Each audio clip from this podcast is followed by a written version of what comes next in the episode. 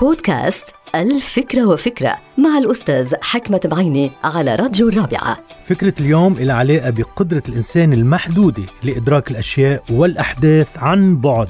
نعم للإدراك عن بعد وليس للإدراك أو إدراك المستقبل لأنه في ناس بيخلطوا بين إدراك المستقبل والإدراك عن البعد.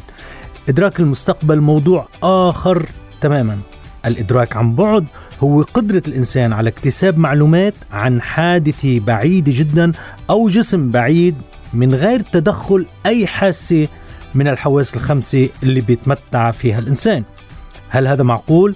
ربما فلنشرح الفكرة. الإدراك عن بعد شبيه بالاستشعار عن بعد.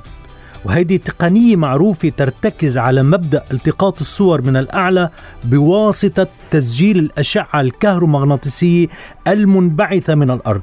ويقال أن الإدراك عن بعد قادر على تصوير الأحداث والأجسام البعيدة من خلال جهاز بيولوجي في الدماغ يشبه آلة التصوير. ما حقيقة وجود هذا الجهاز وأين يقع تحديدا؟ وإذا افترضنا موجود فهل هو محدود بإمكانياته الاستشعارية؟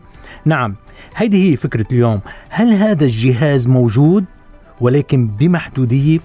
أعتقد ذلك لأنه بالحقيقة تخيل لو أنه نحن كبشر نتمتع بهذه القدرة اللي من خلالها بنقدر نحصل على معلومات وصور وأحداث قبل أن تصل إلينا وتخيل لو كانت تلك المعلومات والصور والأحداث دراماتيكية وعنيفة وصادمة أعتقد أنه دور الدماغ لن يسمح إلا بمحدودية هذا الجهاز تجنبا لتأثيراته الدراماتيكية على الجهاز العصبي وعلى الصحة النفسية والعقلية للإنسان.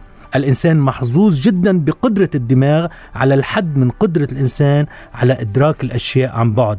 شكرا أيها الدماغ. هذه الحلقة مقتبسة من كتاب الفكرة وفكرة.